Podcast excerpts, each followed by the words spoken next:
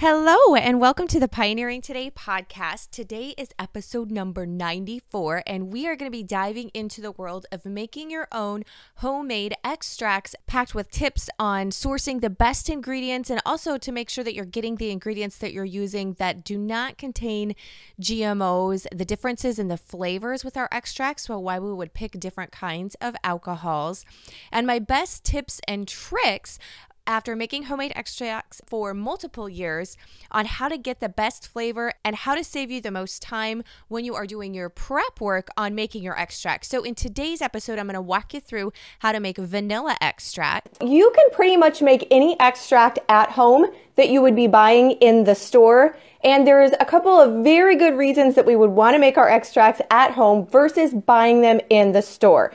And of course, our number one reason is it's much more frugal and cheaper to make your extracts at home than it is to buy it in the store. The other reason is is we are controlling the quality of the ingredients that goes into our extracts when we make it at home versus the ones that we buy at the store. And I will go into detail more about that as we actually I walk you through the steps. We're going to make vanilla extracts specifically here today. To make your own extracts at home is really easy and it involves two ingredients is all you need to make most of your extract. So of course, most of us are familiar with vanilla. You're gonna need your vanilla beans, and then you are going to need alcohol. If you wanna make homemade mint extract, I've got mint extract right here. You can do that. I've got homemade lemon extract. All of those extracts that we purchase in the store, we can just make at home so much cheaper, y'all, which I love. Some of the benefits of making our extracts at home is this is going to be especially true if you have some type of food um, sensitivity or allergy. A lot of the alcohols, most of the time that a lot of the extracts are made with at the store are going to be made from vodka. And that's because vodka is clear and for the most part, vodka is flavorless. But most of your vodka alcohols are made from grain. So if you have any kind of grain sensitivities, you might not want to use vodka. And if it's not organic or you don't know where it's sourced from, which a lot of times it's hard to kind of track that down with our alcohols, if it's made from grain that contains corn, then we know that most of our corn products, especially in the United States, are genetically modified you can do your own research on what type of alcohol you want to use. And then another thing is, especially with your vanilla extracts, when you're purchasing them from the store, if you look at the ingredient label, most of the time it is not just alcohol and vanilla beans. It's usually diluted down or cut with water and some type of sugar. So it could just say sugar or it could be corn syrup. And again, if it's corn product and it's not verified GMO free or it's not certified organic, the likelihood of it containing GMO corn is very high. What I like to use when I'm making my vanilla extract, and this is where the beauty of making it at home comes in because you get to use the flavor that you want, I actually prefer to use rum. Rum is made from the byproducts usually of molasses and sugar cane. Sugar beets in the US can be, there are some genetically modified sugar beets out there at this point, at least mainstream, there's not genetically modified sugar cane that I'm aware of that is in production and is being grown and harvested here in the United States. If it's molasses or sugar cane, then you are usually pretty safe that it's not genetically modified. Now, it's probably not organic, but we're using a very small amount. I prefer to use rum for my vanilla. I think it has way better flavor. When you're making your extract is you're going to start obviously with the first ingredients. Now, if you were using mint, then you would be taking your mint leaves, but we're doing vanilla now. And the reason that we want to start this now is because for the holidays that are coming up and all of our fun holiday baking and gift giving, which I love to give homemade gifts and everything from scratch y'all that I can, I like to use my homemade extracts, but they need to seep for about six to eight weeks. And depending upon the time that you are listening to this episode, if you want to make these at the time of the recording is at the very end of October, but if you're wanting to make these for gifts for the holiday season, the most recommended time is to let it seep for it about eight, six to eight weeks is recommended for most extracts. Of course, the longer that you let it seep, then the stronger the flavor is going to develop. But if you want to be giving these as gifts, specifically the vanilla extract, and if you're just starting to get make it and you don't have that full amount of time for it to seep, one of the fun things you can do is basically you give somebody a kit. So what you're going to do is you would get the give start the extract for them And then you will give them the extract that's in the mason jar with the lid on it. And then you can also purchase one of the really cute little fun glass bottles that have the swing top lid. They look very vintage and they are great for storing your extracts in. You can get chalkboard labels, you can pretty them up however you want. And then you would give that to them in a little gift bag or a little gift basket and essentially a homemade vanilla kit. And then you will just give them instructions depending upon the date that you started the extract on when they will need to strain the extract out and it is ready for use. And the cool thing, if you do do it that way, is you're basically teaching them how to make extract. You've just done the prep work for them. And then that way they can continue making it themselves at home because they've already got that great bottle that they're going to be putting it into and the mason jar. So they've got the supplies there.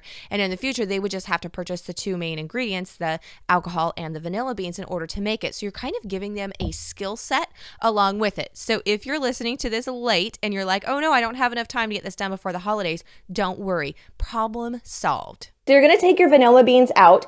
And if you were doing eight ounces of alcohol, then you're going to want five vanilla beans. I actually have 12.5 ounces here.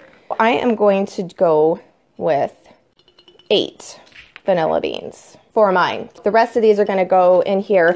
And you can find vanilla beans. Um, whole vanilla beans are a little bit harder to find. Like if you go to your regular grocery store, they may not carry whole vanilla beans. During the holiday season, Costco, if you've got a Costco near you, check them. Sometimes they will have whole vanilla beans on special for the holidays.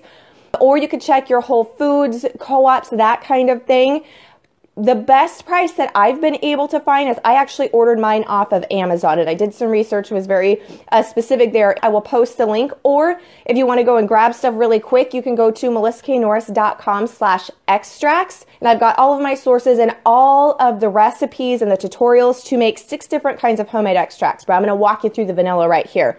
So the easiest way that I have found to make vanilla extract is I don't bother with scraping out the inside of the bean like who has time to sit and scrape out eight vanilla beans worth of the little beans inside? Not this girl, and probably not you either.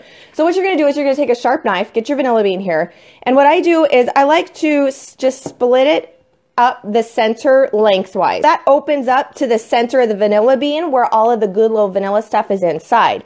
Then I do a rough chop. So I just kind of chop these up into pieces, and because I've already split it, See, it actually opened that in half. Then we're just gonna put this into our clean mason jar. I like to use wide mouths just because I think they're easier when you're stuffing stuff inside them, but any clean jar will work as long as it's big enough to hold the amount of liquid that we're pouring in. Now, you, like I said, you could do all kinds of other extracts if you want to. Mint is another great one. It's also extracts, food that is preserved in alcohol is a really old form of food preservation. And a lot of times at Christmas, we are, all of us, you know, the fruit cake, right? Well, the reason that fruit cakes were so popular was because before refrigeration and all the forms of food preservation we have available to us today, they would preserve their fruit in alcohol. That way, they would be able to have it, and when it came baking time or the Christmas time, they were very careful with their fruit and they had it preserved in the alcohol, and they could then bake it up, and that's where fruitcake was born. So, if you were ever wondering, that's how that one came into be. Alcohol is a great way to use for home food preservation. Now, I know in fact, I have to tell you guys a story. I went to the grocery store yesterday on my lunch break and I went and bought the alcohol and I'm like, I just have to give you this forewarning that this is just for extract because I felt really weird in the middle of the day on my lunch break. I had my pharmacy shirt on and everything, going in and buying a bottle of rum. But you use a very small amount. And when you are doing extract, alcohol evaporates off in heat. And usually we're just using a couple of teaspoons per recipe and it's going in a baking item or it's going in hot liquid. And so most of the alcohol content is evaporated off. If you were ever worried or some people didn't act, don't actually know that that's what most of your extracts are made of is alcohol, now you do. So really not consuming alcohol because it is evaporating out. Now, one of the other things that I get asked often is there sometimes there may be instances where you don't want to have an alcohol based extract in your home. So there can be various reasons for this, but there's some instances where someone may not be able to have any alcohol and you might be wondering how you then can make these extracts at home. I have tried using vinegar in the past. I did do a vinegar mint extract. I don't mind the taste of vinegar I use homemade apple cider vinegar and raw apple cider vinegar all the time in a lot of things, so I kind of have developed a taste for it, I believe. But the taste of the vinegar does come through a little bit in the mint extract when you make it with vinegar if you're adding it directly to a drink. So, say like hot chocolate or something like that, there's still a little bit of that vinegar taste to it. Uh, when you're baking with it, not so much. So, a better alternative is to use vegetable glycerin. Now, you want to make sure that you are using a food based glycerin in order to do this, but you can make homemade extracts at home with a food based glycerin. Now, I have not personally used the glycerin. We don't. I don't have, um, you know, any allergies or other reasons not to use the alcohol based extract. But what you do is you get the food based glycerin and you will use three parts of the glycerin to one part distilled water as your base for the extract. And then you would follow the same instructions that you use just as if you were using alcohol. But I want to give that option to you. And I have a link to on the um, blog post version of this podcast links for all of those supplies and all of those so that you can grab them and get them ordered and start making your own homemade extracts at home. When you get your beans done, your fingers will get dirty. And I don't know if you can see that, but there are little bits of the inside of the bean. They're like little grains, and that's the vanilla, and that's what we want to infuse. It's what we want to extract out because that's where all that luscious vanilla flavor is. We have got these all sliced and chopped. We're just going to go right here in the jar. We are just going to dump all of the alcohol on top. As far as baking and the flavor and the nuances with the vanilla, I prefer the rum over vodka because it's made from those sugars, so it's got a little bit. There is actually not sugar content in this because when they're making rum, it's it's fermenting. So the fermentation process eats up all of the sugar, even though it's made from molasses and sugar byproduct. There's not actually sugar in this, even though it's made from that, which is kind of weird. But it does have a little bit of a, a sweeter, which when we're baking we like flavor, but you're not adding sugar content to it. So now what we do is we need to put a lid on this. I am just gonna put a canning lid on there with a band, and then we're gonna shake it. We're gonna shake this up because what we want to do is we want all, and now you can see in there, there's little floaty, the little brown bits of the vanilla that we exposed when we, when we cut it open. We want that to infuse into this liquid. Every couple of days, you're gonna shake this up because it'll tend to settle down at the bottom and then six to eight weeks. And you want to store it in a darker cupboard. We don't want it light. Light degrades things. You don't want it in a high heat area. Just in a kitchen cupboard somewhere, preferably a cupboard where you will remember to shake it every now and then. And then you're just going to let it seep. Like I said, about six to eight weeks, you will get a stronger flavor, more vanilla flavor the longer that you let it seep. And what you do is you will just strain it out and then you will have extract. And I love these little flip top jars, and I've got links to those. They are my favorite for making extract. You can also leave it in the mason jar. This was a little tiny bit of dregs that I had left of my vanilla, and it will darken up quite a bit. So you will see it get dark. But one of the great things when you if you have never had homemade vanilla extract before the flavor is a lot more intense therefore i usually end up using less of my homemade vanilla extract in comparison to when I have been using store bought. That's a great thing because if we can use less and get the same or actually better amount of quality and flavor of something, then it's saving us money. Okay, so we need to talk price, right? We need to get the lowdown on the price to make sure that we really are saving money. Because by making it home, we are controlling the ingredients. So most of the time, we are actually getting a better quality product. But we also need to make sure that it really is saving us money or at least isn't costing us more than what we could purchase the same equivalent at the store, as long as we're comparing apples to apples, right? Well, I broke down the cost of this extract. So I actually ended up making two batches. I had enough vanilla beans to make two batches. So I took the cost of my vanilla beans and the cost of both the bottles of rum that I bought and I divided them out. Get this, you guys. It only cost me 86 cents per ounce to make pure homemade vanilla extract. Is that like rocking or what? I was so excited when I saw those calculations come out. I'm like, that is like rock bottom prices. I don't I don't even know if you can buy the the imitation vanilla extract for that price. So I was super excited. You're going to pay way more, double or triple per ounce. Cost is a lot less expensive, and we know the cost of the ingredients, but it's you can let it sit longer and strain part of it out and then you're getting a much more intense flavor. So it is cheaper. And I don't know about you, but when I make something at home that I used to buy in the store, I get all kinds of excited. Like my Pioneer frugal side comes out and I'm like, woohoo! You make lemon extract and or other flavors. Yes, you absolutely can. So I've got lemon extract right here that I made. I made this a couple years ago actually, and extracts are great because with the alcohol, it preserves them. So extracts will be fine in your kitchen shelf for at least a couple of years. I don't use a ton of lemon extract, which is why I still have a little bit left of here. This is mint extract. You can do orange extract. You can do almond extract. You can make all kinds of extracts at home.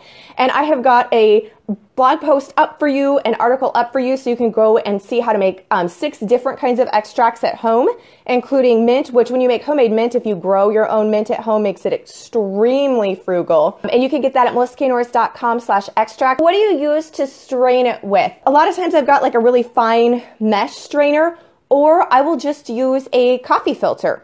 And I'll just put a coffee filter inside a colander and then put my little measuring bowl underneath or whatever I'm straining it into, and I'll strain it through that. Now, with the vanilla extract, I actually don't mind if some of the little pieces of the bean, the little tiny, the, it's almost like a grain. Like it's really, really, really fine, like a ground flour fineness. They're like little tiny coffee ground size, but smaller than fine ground coffee almost is the vanilla that comes out. If that comes through into the extract, that is just like full on vanilla bean. So a lot of times you'll see chefs and bakers will actually use vanilla bean paste. I don't mind if some of that vanilla bean is in my extract because it, you don't taste it. It's not a texture issue.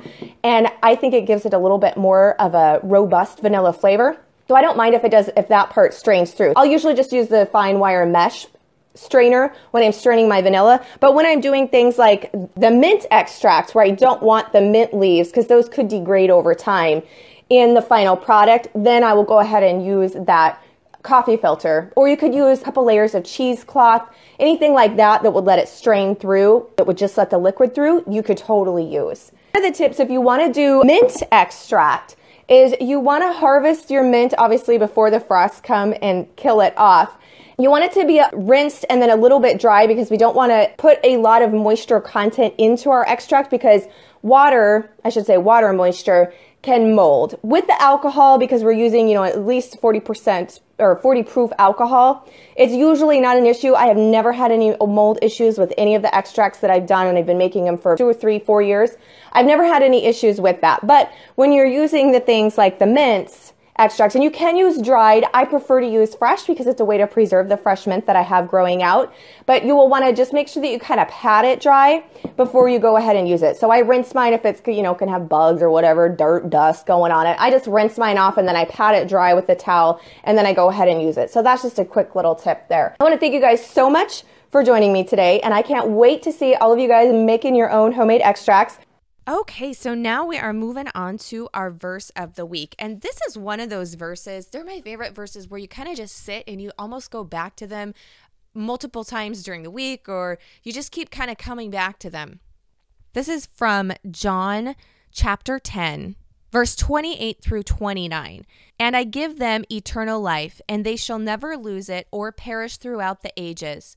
To all eternity they shall never by any means be destroyed, and no one is able to snatch them out of my hand. My Father, who has given them to me, is greater and mightier than all else, and no one is able to snatch them out of the Father's hand. I have just come back to those two verses and read them over and over again over the past two weeks.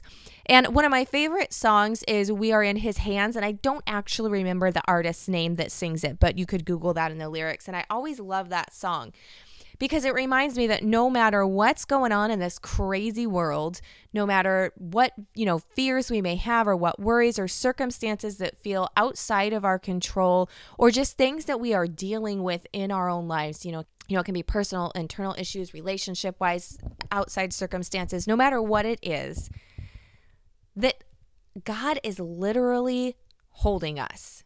We are in God and Jesus's hand, and nothing, nothing, nothing, nothing, nothing can take us out of their hands. I don't even think I need to talk any more about that verse because it is so simple yet so profound and it has such comfort and such great meaning to it. So I wanted to share those two verses with you. I'll make it short and sweet on that part because I don't think that there's really much to expound on on that. I just think how awesome it is. And I just keep rereading that as an assurance and I want to thank you so much for listening to this episode of the Pioneering Today podcast. Like I said, it's episode number 94, and you can grab that at melissaknorris.com slash extracts, or you can go to the podcast button and see it as episode number 94. And this has been one of our live broadcasts. It was one of the live podcasts that we did on Facebook Live. So my Facebook page is facebook.com slash Melissa K. Norris. And they are on Thursday mornings at 8.30 a.m. Pacific time, 11.30 Eastern time. So if you want, you can go and like that and you can catch them. But again, the video that we did, so if you visually want to watch that, is in the podcast blog episode notes. So you can grab those. And as well, I've actually got written out tutorial wise. So if you want to go and, and copy down those exact recipes, you can grab them. And then there are links so that you can go and make all of those other extracts that I mentioned, you can go and find out how to make all of those other extracts as well at home. But I've got the vanilla and the mint extract directions right there on the page for you so you can grab those and get to making your extract. So thank you guys so much for joining me, and I look forward to seeing you on the next episode.